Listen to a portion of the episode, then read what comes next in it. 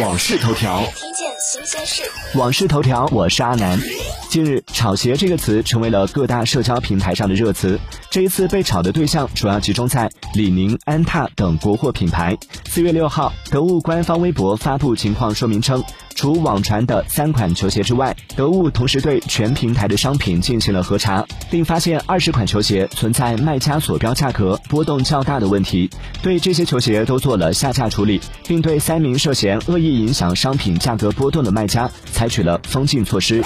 订阅关注网讯头条，听见更多新鲜事。